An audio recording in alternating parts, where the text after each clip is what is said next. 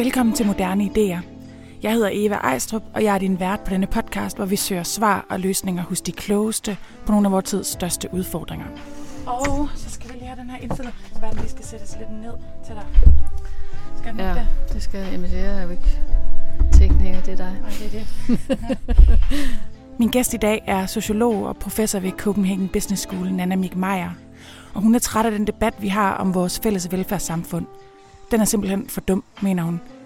Og øh, lad os starte med det allervanskeligste, som jo er, at øh, jeg har bedt dig om at svare på din bogs titel i en enkelt sætning. Og jeg har sådan en tavle, som jeg vil skrive på. Se, jeg prøvede jo at finde et svar på dit spørgsmål. Jeg var nødt til at skrive det ned. Det er meget sjovt, ikke? Jo, Det er fordi hele den der titelting, den er faktisk ret vanskelig. jamen det er det. Og din bog, den hedder, Hvordan får vi bedre debat om velfærd? Og Ja. du har et svar, siger du, som endda er kort. Ja, jeg har forsøgt mig med et kort svar, øhm, og det, som der vel er pointen, hovedpointen i bogen, det er, at vi skal undgå at drage bombastiske konklusioner på baggrund af enkeltstående konkrete historier, eller anekdotisk viden, om man vil. Og det der, man kan sige, det der jo er pointen, det er jo lige præcis, at øh, du kan jo ikke lave andet end at bare finde kritik af velfærdsstaten, dybest set, hvis det er det, du vil, ikke? Mm. Det har jeg jo også selv gjort masser af, fordi at den måde, det her borgermøde håndteres på, det er så dilemmafyldt. Så, så du kan sådan set bare dykke ned hvor som helst, og så kan du trække en eller anden problemhistorie frem, og det kan du godt lave til en kæmpe fortælling. Men derfra så til at lave nogle meget bombastiske konklusioner på baggrund af ligesom at konkludere på et helt felt, Mm. det er der, jeg mener, at kæden øh, springer af.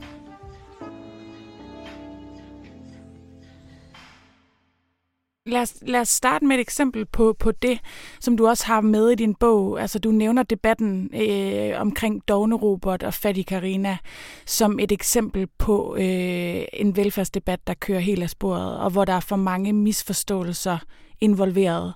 Kan du kort øh, fortælle, hvad, hvad det er, du mener, man misforstod i den debat, og hvordan den tjener som et eksempel på din kritik?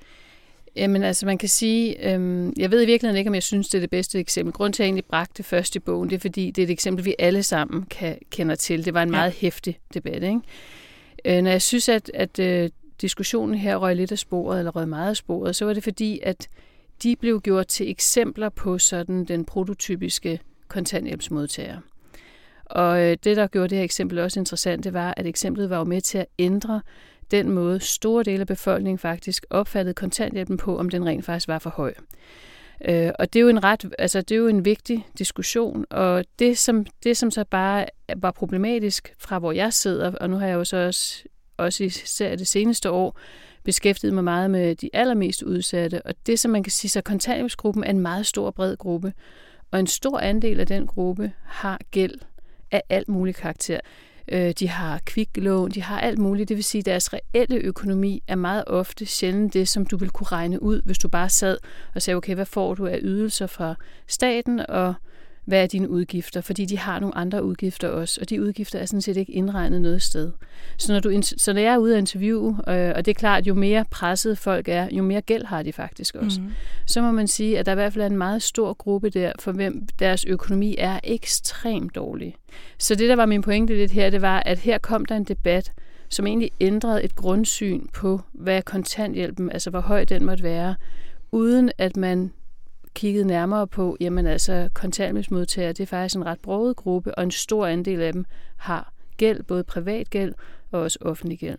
Mm. Det er bare et eksempel på en debat, der ligesom ryger af sporet, fordi at man egentlig er for hurtigt konkluderende på baggrund af enkeltstående historier. På den måde er det et rigtig godt eksempel. Mm. Så lad os tage nogle af de andre eksempler, du siger. Ja. Ja. Der er, altså, du langer ud efter medierne også og siger, at der er mange ting, som, som ligesom bliver, bliver, bliver kørt op i medierne. Blandt andet det her med, hvordan det ser ud for den offentlige ansatte. Altså du, du skriver, man kan næsten få det indtryk, at alle er ved at gå ned med stress i den offentlige sektor, når man, når man ser nyheder og hører radio. Jamen igen, så kan man sige, altså her, jeg ved godt, at jeg skal være meget varsom med, hvordan jeg, fordi det, det, det er jo noget, mange har en aktie investeret i. Og jeg siger bestemt ikke, at der ikke er offentlige ansatte, der går ned med stress. Det er der jo helt givetvis. Men det, jeg siger, det er, at fordi at man har nogle steder med bestemte typer ledelser, som gør, at de offentlige ansatte går ned med stress, er det jo ikke enslydende med, at alle offentlige ansatte går ned med stress. Så jeg siger, at der har været sådan en tendens til, at fordi man har nogle eksempler fra én afdeling på et hospital, så bliver det pludselig alle afdelinger af tilsvarende sygdomstype på alle hospitaler, som, hvor man antager, at den her problemstilling gør sig gældende. Og der savner jeg altså egentlig, at man gør sig lidt mere umage med at kigge, altså gør, at man journalistisk set er lidt mere nysgerrig dybest set. Men omvendt må man også sige, nu er jeg for eksempel ude og interviewe i forbindelse med den undersøgelse, jeg vil afslutte nu på udsatteområdet. Og det var egentlig, altså det her det er en lille historie, som, som faktisk er ret interessant. Fordi der interviewede jeg først medarbejderne og til sidst lederen på et sted, hvor man på sådan et øh, misbrugscenter. Og øh, medarbejderne, flere af dem, de havde oplevelsen af, at der var slet ikke tid nok til misbrugerne, som, altså i for, hvis de sammenlignede for 10 år siden, øh, og at de af den grund øh, synes, at arbejdet tidligere var meget bedre, fordi der havde de tid til at indgå en god relation med misbrugerne, og de synes, det gav mere mening at arbejde, og de også kunne rykke dem længere. Så, da, så, så kan jeg jo så forelægge jeg også lederen det her og siger, at altså, der er blevet mindre tid, øh, og det oplever de jo klart som, som en, en øh, forværing af arbejdsvilkårene. Og så sagde hun, jamen det er rigtigt, men omvendt så kan man sige, at det der gjorde, at vi fik mindre tid, det var indførelse af behandlingsgarantien på to uger. Det betyder, at fra en misbruger henvender sig nu til os, så skal vi inden for to uger kunne tilbyde et behandlingsforløb. Tidligere kunne der gå 3, 4, 5, 7, 9 måneder, før de kom i behandling. I den tid kunne mange af dem være døde. Nu skal de i behandling inden for to uger. De har fået mere travlt, der er mindre tid til den enkelte, men vi behandler også mange flere. Der er mange flere, der kommer hurtigere i gang med et behandlingsforløb. Da jeg så interviewede nogle af de medarbejdere efter den her leder, og så ligesom forelagde det perspektiv, så var de jo sådan lidt mere tilbageholdende. Nå, okay, Jamen, det kunne, altså, så var det jo pludselig et lidt sværere valg. Hvad vil jeg egentlig? Vil jeg have mere tid til den enkelte, eller vil jeg gerne arbejde et sted, hvor vi kan hjælpe flest muligt? Og så kan man sige, at i den allerbedste verden, der ville det jo selvfølgelig være sådan, at der bare var nok ressourcer til, at alle kunne få det gode øh, forløb, som man havde tidligere. Men der har vi jo nu engang den, øh, hvad skal man sige, velfærdsstat, som øh, de politikere, vi vælger, giver os. Og det vil sige, så længe der ikke er politikere, der ønsker, altså der ikke er et flertal for at give flere midler til nu i det her tilfælde misbrugsområdet, jamen så er det jo sådan, at der er et vis antal midler til dets rådighed, og her har en ledelse, altså det er jo så blevet politisk bestemt, at man siger, at vi vil gerne hjælpe flere på bekostning af den enkelte hjælp, og på bekostning af, hvad personalet måske måtte mene om deres arbejde. At det bliver mindre meningsfuldt for dem, men vi synes stadigvæk, at det større hvad skal man sige, mål om, at flest muligt øh, får en behandling, og i det her tilfælde var det jo ret dramatisk, fordi det kunne, altså, det kunne jo medføre dødsfald, hvis ikke en misbruger, når de møder op ved døren, mm. kan komme i behandling her nu. Og det er den type, altså det, det jeg prøver at sige, det er, at de fleste velfærdsområder har denne her form for kompleksitet. Og derfor kan man sige, at hvis man kører en historie, som meget ensporet tager en gruppes perspektiv, uden egentlig at prøve at sætte den i en lidt større kontekst, så kan man jo få en, nogle så forvrængede historier ud af det, hvor man kunne få lyst til at træffe nogle meget forkerte beslutninger i virkeligheden, medmindre man fik den bedre oplyst. Mm. Og der mener jeg, at der har både journalister og forskere og debattører osv., vi har alle et ansvar for at prøve i hvert fald at stille os nysgerrigt over for den viden, der måtte provokere lidt måske det grundsyn, vi har, som kunne være, hver gang man nedsætter øh, borgerkontakt, så er det per definition dårligt. Du lytter til podcasten Moderne Ideer. En podcast, som udspringer informationsforlagets bogserie Moderne Ideer, som er små, kloge og orange bøger skrevet af Danmarks førende forskere og eksperter. Tanken bag Moderne Ideer er, at bøgerne ikke kun skal gøre os klogere, men at de også skal levere svar og løsninger på nogle af vores tids største udfordringer fra de mennesker, som ved allermest kan du lige give en status på, nu taler vi om velfærdsstat, og det er jo ligesom en, et kæmpe stort kompleks. Øh, kan du lige give en, en, en kort historie for velfærdsstaten? Altså, hvad, hvad var velfærdsstaten engang, og hvad er den i dag? Ja, altså man kan sige, at grund til, at jeg har lidt omkring historien med, det er jo fordi meget af, af de her diskussioner, der er i medierne, de øh, er jo også tit sat op som en, en, hvad skal man sige, en konfrontation mellem det, man kalder for de mere klassiske velfærdsstatsfortaler over for konkurrencestatsfortalerne. Det er ligesom sådan, medierne tit griber den anden, så er det ene over for det andet synspunkt. Men altså kort fortalt, så kan man sige, den klassiske velfærdsstat har jo været under forandring, og her, her der er det, der er det, vil det være min påstand, at det tror jeg ikke, at der er ret mange forskere, der vil være uenige med mig i, at det er en ny virkelighed, som velfærdsstaterne står øh, midt i. Og det er ikke bare den danske, men det er samtlige velfærdsstater. Det er det, man også nogle gange kalder for globaliseringspåvirkning. Og der kan man sige, at nogle af de ting, som man fremhæver, det er, at der for eksempel i dag er nye udgiftsposter. Jeg tror, hvis man skulle tage nogen, som lytterne vil, vil kende til, meget, øh, som er meget indlysende, så kan man sige, at hele terrorbekæmpelsen koster jo noget. Ikke? Øh, vi har også hele klimaudfordringen, der også koster noget. Der er kommet nogle nye udfordringer. Så, er der også, så snakker man også tit om demografien. Altså, vi står i mange velfærdsstater over for en aldrende befolkning, og en, øh, en øh, lavere fødsels, fødselsantal. Det vil sige, at vi også har et problem i gåsøjne med, at der bliver færre til at betale for de mange. Og på den måde er der en række, det som man kalder for sådan nogle ydre forhold, der har påvirket ikke bare den danske velfærdsstat, men samtlige velfærdsstater. Den danske velfærdsstat, vi har jo haft sådan en universalistisk model, siger man. Det vil sige en idé om, at alle har ret til en række fælles ydelser. Altså historisk set har der været et fokus på meget, at den svage stillede skulle, skulle sikres øh, rimelige livsvilkår. Det, som man kan sige, der så sker i denne her øh, globaliseringstidsalder, der hvor der altså er nogle problemer udefra, der trænger sig på, som vi er nødt til at forholde os til. Øhm, det er jo, at nu skal man så finde ud af, hvordan vil du håndtere det. Og det, der har været den politiske løsning, altså både fra Socialdemokratiet over mod Venstre-regeringer igennem, altså lige siden øh, slut 80'erne, det har jo egentlig været at sætte ind med reformer. Reformer, der kort fortalt skulle sikre, at mest flest muligt kan arbejde, sådan så vi har nok skattekroner til at betale for, for dem, der ikke formår at arbejde. Og det har været de her økonomiske reformer, der har været sådan drivkraften, og man kan sige, konkurrencestatsfortalerne, de vil, jo, de vil jo argumentere for, at det er de reformer, der har sikret, at vi faktisk har på mange områder en meget velfungerende velfærdsstat, og dem, der man skal sige den klassiske velfærdsstatsfortaler, de vil sige, at de her reformer har været forkerte.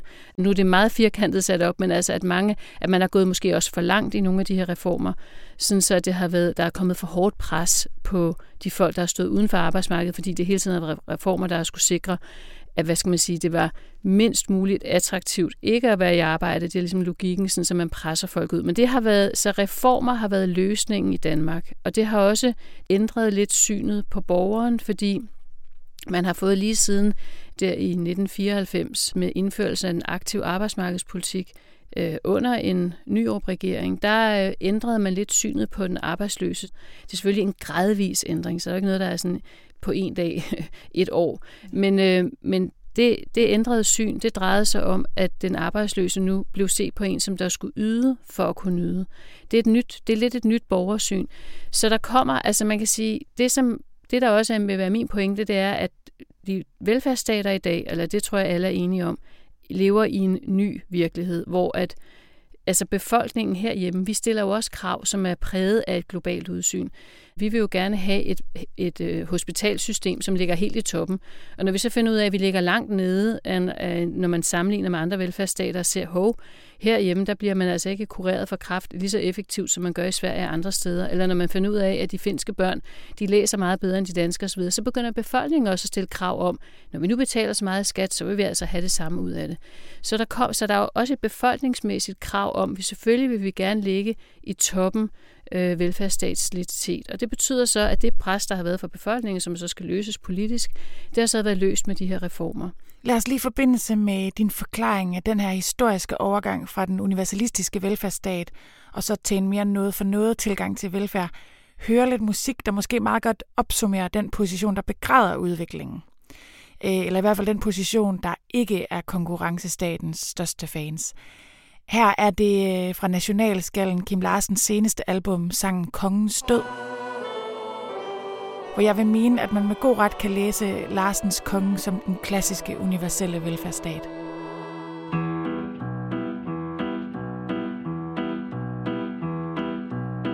Kongen er død, kongen er død.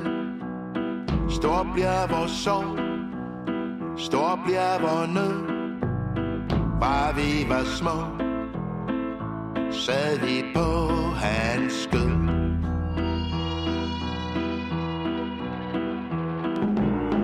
Han gav os penge Han gav os brød Og trøstede den Som var i nød.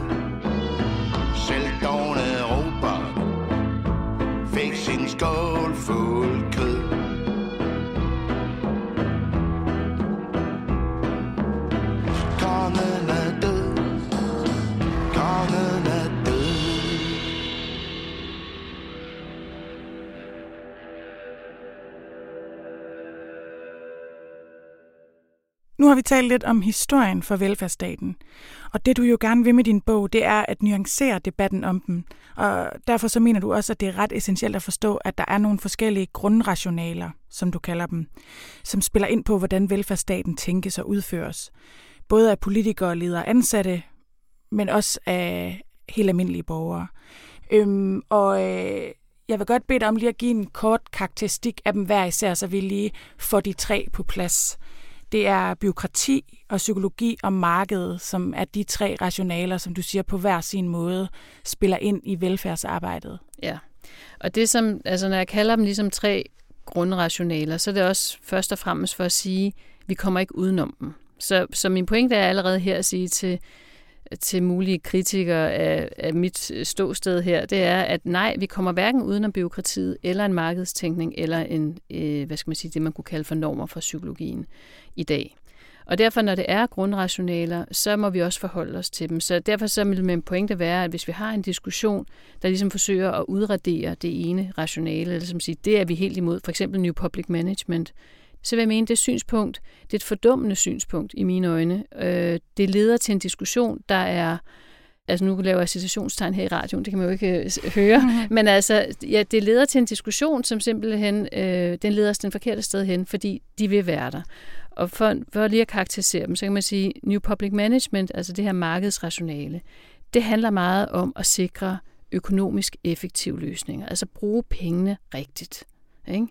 Bruge dem optimalt set. Vi har en vis pose penge, øh, og den pose penge, den er jo reguleret af, hvem vi som borgere stemmer på, og hvordan de her politikere så vælger at fordele pengene. Og når pengene er blevet fordelt ud på de enkelte områder, så skal de selvfølgelig bruges bedst muligt, det vil sige, så de rækker længst muligt. Mm. Og den form for økonomisk tankegang, det er klart, den kan man i mine øjne simpelthen ikke være uenig i. Den udmyndter sig så lokalt i praksis på alle mulige forskellige Og det er markedsrationalet. Det er markedsrationalet, ja. ikke? Det, der også ligger i markedsrationalet, som jeg også har med i min bog, det er, at det rationale også øh, har som ambition at sætte individet i centrum, og det skaber også masser af problemer i praksis. Fordi markedsrationalet, der har vi jo også forbrugere, ikke? og vi skal servicere brugerne, så det har en længere diskussion af, fordi på mange måder er hele den idé faktisk lidt et problem ind i et velfærdsarbejde, hvor rigtig mange klienter eller patienter elever, hvem de ellers er, egentlig ikke ser sig som kunder i et system og har lidt svært ved den. Og det kan godt mudre lidt debatten osv., så der er masser af problemer med det her rationale, men den helt fundamentale øh, logik, kan man sige, om at det handler om at bruge pengene bedst muligt og effektivisere arbejdet, den mener jeg, den kan du ikke stille dig kritisk over for. Men det, der selvfølgelig så ligger i, i den ambition, det er, hvad er bedst muligt så? Og der kan man sige, at et parameter kunne være gode vilkår for de ansatte i den offentlige sektor. Og det vil jo så foranlede, hvis nu man tog eksemplet fra før, på den her misbrugsklinik, så vil det jo så være, at man sagde, nej, vi kan ikke med de penge, vi nu har, som er bestemt politisk, til misbrugsområdet, der kan vi ikke øh, sikre en to ugers behandlingsgaranti. Der må vi gøre, ligesom vi gjorde tidligere, der må gå tre måneder, fordi ellers så har vi simpelthen ikke gode nok arbejdsvilkår som ansatte. Det vil jo så være det, vil være det bedst muligt ud fra en personale opfattelse. Så kunne du have bedst muligt ud fra, hvor mange, hvor mange kan vi hjælpe? Eller hvor mange dør? Det kunne jo også være en bedst mulig, men den kan jo sådan set godt risikere at gøre, at de ansatte får meget dårlige arbejdsvilkår, for nu skal de løbe hurtigere, eller de får meget mindre borgerkontakt. Så, så det er klart, at når man skal bruge pengene bedst muligt, så handler det jo om hele tiden at sige, hvad er det så for et kriterie for kvalitet, vi sætter op. Så har vi et andet, så, så beskriver jeg øh, rationalet omkring byråkratiet. Og det er fordi, at... Øh, så du kommer til undsætning, så vidt jeg kan ja, læse mig lidt frem jamen, til. Altså, det virker lidt som om, at du, at du synes, at byråkratiet er underkendt, eller ja. har et dårligt rygte på en måde. Ja, det synes jeg, det har, det har det fået. Og det har det fået af flere forskellige grunde. Den vigtigste grund, det er, at den stigende dokumentation øh, inden for visse områder inden for velfærdsstaten, hvor man kan sige, at det er gået lidt amok øh, med dokumentation. Det er i hvert fald det, man hører om i de her historier den bliver øh, i noget omfang forvekslet med en byråkratisering. Men det er faktisk to forskellige ting. Altså dokumentationsdelen hører meget ofte hjemme også i sådan mere new public management. Vi skal simpelthen have fuldstændig super detaljeret styr på arbejdsprocesserne. Alt skal dokumenteres, så vi kan gå ind ledelsesmæssigt og se, hvor kan vi ligne processen bedre. Der er selvfølgelig meget dokumentation også i byråkratiet, men det er ikke byråkratiet, der står og råber efter meget af den ekstra dokumentation, vi har fået. Byråkratiet handler om ret, altså handler blandt andet om borgerens retssikkerhed, og for at, at, at stå lige for loven, og for at kunne det, jamen så handler det jo om, at man kan, altså at man også får den samme behandling. Altså der, der er sådan den her lighedstankegang, og der er nogle procedurer, man skal følge, og alt det her, det skal man gøre for at undgå, at de borgere, som ansatte bedre kan lide, så at sige, får, bedre, får en bedre behandling end andre. Så man har jo lagt alle mulige regler og procedurer ind for at sikre lige behandling for loven, uanset hvordan du fremstår for den øh, embedsmand eller den person øh, i socialforvaltningen, som skal behandle din sag. Og du er en sag, øh, i en byråkratisk forståelse, og det er ikke kun negativt, fordi det handler sådan set også om, at man prøver at se bort fra de personlige karakteristika, der kunne gøre, at man måske havde lyst til at hjælpe dig mindre end andre, fordi du virkede doven eller et eller andet. Ikke? Det kan man jo kun synes i en retsstat er en meget positiv ting. Og derfor så synes jeg, at man skal være lidt varsom også politisk, når man går ud med denne her, når man, når man ligesom taler byråkratiet ned og snakker om afbiokratisering, fordi jeg tror, at i et stort omfang, så mener man egentlig, at vi gerne vil noget af den her dokumentation til liv, som egentlig udspringer noget New Public Management. Er det ikke også det ældste rationale, kan man sige, i byråkratiet? Jo, det og det er jo, det er jo også det rationale, som er blevet udfordret ved de her andre rationaler, fordi det der er min pointe, det er, at inden for hvert rationale, der finder vi dilemmaer. Og hvis vi lige skal tage byråkratiet, som jeg er i gang med at snakke om, så kan man sige, at dilemmaet, et grunddilemma i byråkratiet, det er, du skal være upartisk og behandle hver enkelt person, altså efter nogle procedurer og regler, og så alligevel er det jo sådan, at hver enkelt person har en helt særlig situation, så du skal også skønne. Så du skal faktisk også som fagprofessionel øh, bruge din faglige dømmekraft og fravige i nogle tilfælde de regler og procedurer, der gør sig gældende i forhold til en sag. Og det er det, det grunddilemma, som man står i. Det har altid eksisteret. Det er en del af, altså, så pointen mm. er, at de her rationaler har dilemmaer indlejret i sig. Og det er ligesom et vilkår for arbejdet. Man kan slet ikke forestille sig det her arbejde uden dilemmaer. De, får så, de her dilemmaer bliver så mange doblet, om man vil, når de fungerer, når man ser dem, når man ser byråkratiet sammen med markedet. Fordi man kan sige, at i byråkratiet, der er det jo dybest set handler det om, at borgeren bliver til en sag, ikke? og det er også det, der sikrer en ensartet behandling. Men i markedsrationalet af New Public Management øh, strategien, der er det jo meget med, at du som borger bliver sat i centrum, og det er dig, der ligesom skal serviceres du er en kunde i butikken, så at sige. Det harmonerer jo på en måde slet ikke med borgeren i byråkratiet. Så der har vi selvfølgelig et, et kollaps, som skal løses i det praktiske arbejde. Og der er min pointe, at byråkratiet kan vi slippe vi ikke af med forhåbentlig. Det er ligesom fundamentet for vores retsstat. Selvom at det er langsomligt, selvom at øh, i nogle tilfælde, når man bliver reduceret til en sag, at det ikke gavner din personlige situation, New Public Management slipper vi sådan set heller ikke af med, fordi det handler om den her prioritering. Det handler også om, der er også det med at sætte individet i centrum, som er egentlig også det, der, hvor man kan sige markedsrationalet, overlapper også lidt ind over det psykologiske, mere psykologisk forankrede rationale, som især handler om at sætte borgeren i centrum. Det er et rationale, øh, som, hvor min pointe er, at det er også et grundlæggende rationale. Vi slipper heller ikke af med det, fordi det at sætte borgeren i centrum, altså sådan, så borgeren ikke længere er denne her passive person, der ligesom bare, øh, hvor systemet bare handler hen over hovedet på dem, men de er aktivt med til også at bestemme, hvad der skal ske i deres situation. Det er selvfølgelig i lange stræk en positiv udvikling, men det har også masser af indlejrede problemer, fordi i masser af tilfælde, der kan borgeren faktisk ikke få lov at bestemme ret meget, fordi det, de ønsker at bestemme, er forkert, set fra mhm. systemets perspektiv. Ikke? Men det er et rationale, der sætter borgeren meget i centrum, mm. og egentlig skifter den ansattes arbejdsopgave fra at være en, der behandler sager, til en, der coacher borgeren. Hvor kommer det psykologiske rationale fra? For det første så hænger øh, det, man kunne kalde for et markedsrationale eller New Public Management, det hænger meget snævert sammen med et psykologisk rationale, fordi begge, i begge rationaler, der sættes altså borgeren i centrum på en ny måde, end det er blevet gjort i byråkratiet. Så det står lidt i opposition. Så kan man sige, der træder borgeren i karakter som en, der skal coaches, og det vil sige som en, man også antager ved bedst, hvad der er bedst for den person. Og det kan man også problematisere, fordi mange borgere faktisk ikke nødvendigvis ved det, eller de øh, kan slet ikke tage den identitet på sig. De har snarere en forventning om at komme op og få hvad skal man sige, møde nogle eksperter i en klassisk ekspertrolle, der riser nogle muligheder op for dem, og så kan de ligesom være med til at beslutte, hvad, hvad er bedst til, eller måske skal de slet ikke beslutte så meget. Så Men man de kan, bliver myndiggjort i højere grad. Det er en myndiggørende strategi, som på den måde er positiv, ikke? og det er en strategi, som vil også gøre op med netop den pacificering og den lidt patronisering, som man også har udskældt i gamle dage i velfærdsstaten. Altså vi kan se for os overlægen, der dikterede et eller andet ned over hovedet på patienten, og patienten kunne slet ikke måske få mulighed for at beskrive de symptomer, han eller hun havde tilstrækkeligt nok, fordi man ikke lyttede nok til borgeren. Så det er sådan en myndiggørende strategi, som derfor også er positiv, øhm, og derfor også at rationale, man har svært ved at se, forsvinder. Men når det så er sagt, så ligesom med de to andre rationaler, altså byråkratiet og markedet, så er der jo også masser af problemer knyttet til den. At det med at indgå en mere coachende relation, for eksempel til din behandler, det er på mange måder meget udfordrende, også for borgerne.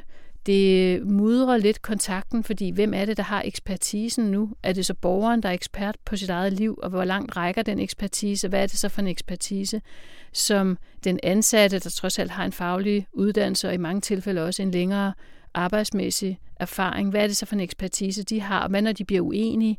Hvem er det så, der kan sætte sig igennem? Og, altså, så der er masser af, af, af berettiget kritik i forhold til alle tre rationaler, men på et abstrakt plan, det er det, der er min pointe, der kan vi ikke med nogen ret eller med nogen meningsfuldhed sige, at en af rationalerne skulle helt forsvinde ud af feltet.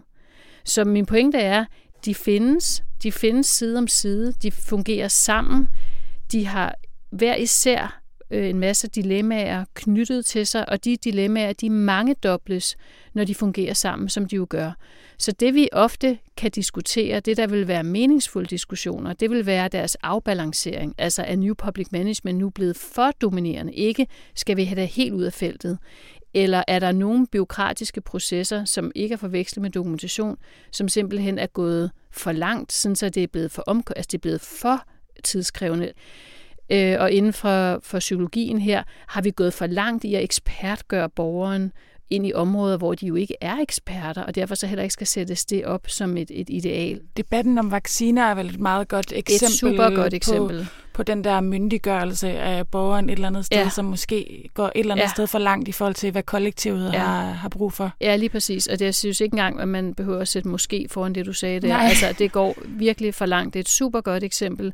Et ekstremt problematisk eksempel, hvor man jo egentlig har tilsidesat øh, lægevidenskabens viden om det her, og den er i meget stort omfang rent faktuel viden øh, til fordel for, fordi der har kørt et helt meningsnetværkssystem øh, i de sociale medier, som så har fået, jeg tror, jeg ved ikke om det, altså man er nede på, om det er kun omkring 25 procent af pigerne i dag, der får den her vaccination.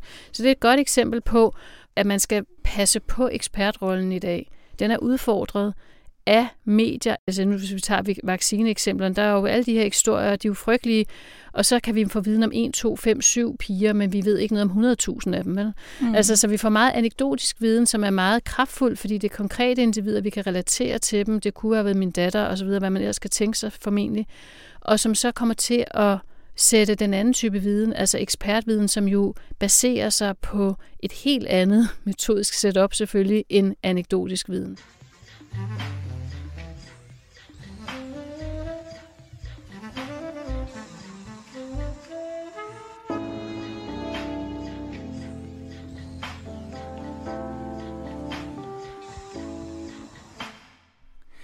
Jeg vil gerne lige vende tilbage til tavlen, som vi jo startede med. Øhm, der skrev vi, at løsningen på, hvordan vi får en bedre debat om velfærd, er, at vi skal undgå at drage bombastiske konklusioner på baggrund af enkelstående, konkrete historier. Og nu har du så også lige fortalt, at det er afbalanceringen af de her forskellige rationaler, som vi hellere skulle diskutere. Og det skal vi, mener du, fordi debatten ellers let kan blive for dum. Men hvem er det, der skal gøre debatten klogere? Har vi alle sammen et ansvar for det? Ja, altså man kan sige, når nu jeg skriver, jeg bruger faktisk ordet dum, jeg sætter det godt nok i citationstegn i bogen, ikke? det lyder jo lidt hårdere, når det bare bliver læst op uden. Men øhm, med en dum debat, der mener jeg jo, at de debattører især, som kommer til ord i de store medier, altså har, og det kan jo selvfølgelig også være i i Facebook-regi, der kan jo også være nogle grupper der, som har en kolossal udbredelse, så det er jo ikke bare de gamle medier, men også de nye medier. Men altså de folk, der ligesom kommer til ord og, og har en, på den måde har en magtfuld position, fordi de bliver læst og lyttet til af mange, de har jo, synes jeg, en forpligtelse til at være nysgerrige over for viden, der kunne udfordre deres ståsted. Og det vil sige, at det jeg jo på en måde ønsker, jeg ved udmærket godt, man kan jo slet ikke diskutere hele den her kompleksitet i et hvert indslag om noget som helst, og medierne skal også have historier, altså det er jo sådan, man formidler øh, en kritik af bestemte områder. Det er jo typisk, hvis du tager en konkret historie frem, øh, en konkret øh, borger, der har oplevet et eller andet problematisk, som man så videreformidler. Og det skal der selvfølgelig være. Men dem, der laver de her historier, de er jo også nødt til så lige at måske interessere sig også lidt mere for det bredere billede. Og måske sige, jamen det kan godt være, at de her medarbejdere på det her misbrugscenter, hvor jeg for eksempel var, at de har fået mindre tid til den misbrugeren, men samtidig så har de så fået mange flere behandling. Og det er sådan, den form for viden, synes jeg jo er ret vigtig at få som læser, af en historie, fordi at det gør, at man kan forstå, hvorfor vi kan se en udvikling, som vi måske ikke bryder os om, men så, når vi så forstår et lidt større billede, så tænker vi måske, nej, nah, men så tror jeg alligevel, hvis det var mig, der skulle vurdere. Så, så jeg prøver bare ligesom at sige, at der findes altid en lidt større kontekst også, som jeg mener, at man forpligter sig lidt til at interessere sig for. Mm. Sådan så, når man bringer en kritisk historie frem om et eller andet, at man så også lige har, i hvert fald selv er blevet orienteret, jamen er det her hele historien, eller er den i et lidt større billede? Hvis jeg nu selv var leder det pågældende sted, hvordan ville min argument så se ud? Altså, vil jeg så faktisk kunne fastholde de argumenter, jeg har, eller hvad? Så summa summarum er, at du ikke kræver af, af den enkelte borger mm. herunder mig, at jeg skal forstå alle komplekser i forhold til velfærdsstaten, men at især medier, meningsdannere, debattører ja. skal forpligte sig på... Det er øh... klart. Altså, jeg tænker jo, at det vil være fint for den enkelte borger, der måtte have en interesse Øh, det er jo derfor, jeg også har skrevet den lille bog, og ligesom prøve at forstå, hvad er det for nogle ting, der virker ind, når man møder velfærdsstaten, uanset om man møder dem som patient, eller elev, eller klient i socialforvaltningen. Der tænker jeg, der kan man jo have en interesse i at vide, hvad er det egentlig for nogle grundrationaler, der er på spil. Men det er klart, at dem, jeg jo egentlig adresserer, det er selvfølgelig dem, der har en en magtbase, altså dem, der har en plads i debatten, og hvor jeg tænker, at øh, i nogle tilfælde, der kunne debatten blive båret mere frem, på en mere konstruktiv måde, hvis det var, at man var knap så, øh, altså man lukkede sig knap så, så hæftigt for modargumenter, som man i nogle tilfælde gør. Vi kan jo godt risikere at få så meget kritik af vores velfærdsstat, at man til sidst kan frygte, at der kan være borgere, der begynder at tænke, måske også nogle af dem, der har øh, betaler mest til den, at de begynder at tænke, hvorfor i alverden skal vi overhovedet have den? Den fungerer jo ikke. Hvad med nogle mere private ordninger? Vil det ikke være bedre? Altså, så jeg er jo selvfølgelig, jeg gør også det her, fordi jeg kærer om vores velfærdsstat. Jeg holder faktisk meget af den. Øh, jeg ser den gerne overleve, og jeg synes, der er mange ting i vores velfærdsstat, der fungerer rigtig godt. Der er også masser, der ikke fungerer, det skal der fokus på. Men jeg vil nødig have, at vi risikerer at få en debat, som ligesom ender med, at man, at man mister opbakningen til den velfærdsstat, som jo gør, at Danmark er et ret unikt samfund at leve i. Tak skal du have, Nanne Mikmeier. Selv tak. Jeg ved ikke med dig, kære lytter, men jeg mærker en svag vemodighed over nu at måtte nuancere min indætte modstand mod markedstænkning og konkurrencestat bare en lille bitte smule. Tak til min gæst Nanne Mikmeier, som den opmærksomme moderne lytter måske har opdaget, har været den eneste kvinde i denne podcastrække. Fordi intet er så håbløst umoderne som uligestilling, så råder vi selvfølgelig bod på det, når vi vender tilbage med flere moderne idéer, både podcast og bøger i det nye år. Allerede udkommet er bogen Hvordan får vi mere lighed i dannelse, som er skrevet af Aki Songa. Hun er direktør for det Nationale Forskningscenter for Velfærd, og så er hun det, man med et lidt slidt udtryk kan kalde mønsterbryder. Hun ved med andre ord, hvad hun taler om. Lige om hjørnet udkommer også bogen Hvordan får vi verdens bedste sundhedsvæsen, som er skrevet af professor og klinikchef på Rigshospitalet Liselotte Højgaard. Her giver hun sit bud på, hvordan et dansk sundhedsvæsen i krise kan genoprejses og faktisk blive verdens bedste. Begge bøger kan du få fat i i Informationsnetbutik, og den hjemmeside den hedder butik.information.dk. De to og mange flere kloge folk får jeg en tur omkring informationspodcaststudiet Den Gamle Ryger, når vi sender en omgang moderne idéer podcast i det nye år. Men indtil da så husk, at du hver lørdag kan høre Radio Information med min personlige yndlingsradiovært Anna von Sperling, som serverer ugen i verden og i information for dig på et sølvfad. Inden vi slutter, skal der lyde en stor tak til vores sponsorer også. Moderne Idéer er støttet af den Hjelmstjerne Rosenkroniske Stiftelse, Beslis Fond Lundbækfonden samt Augustinusfonden. Jeg hedder Eva Ejstrup, og med i redaktionen er også Anne Pilegaard Petersen. Farvel og tak fra mig, for nu.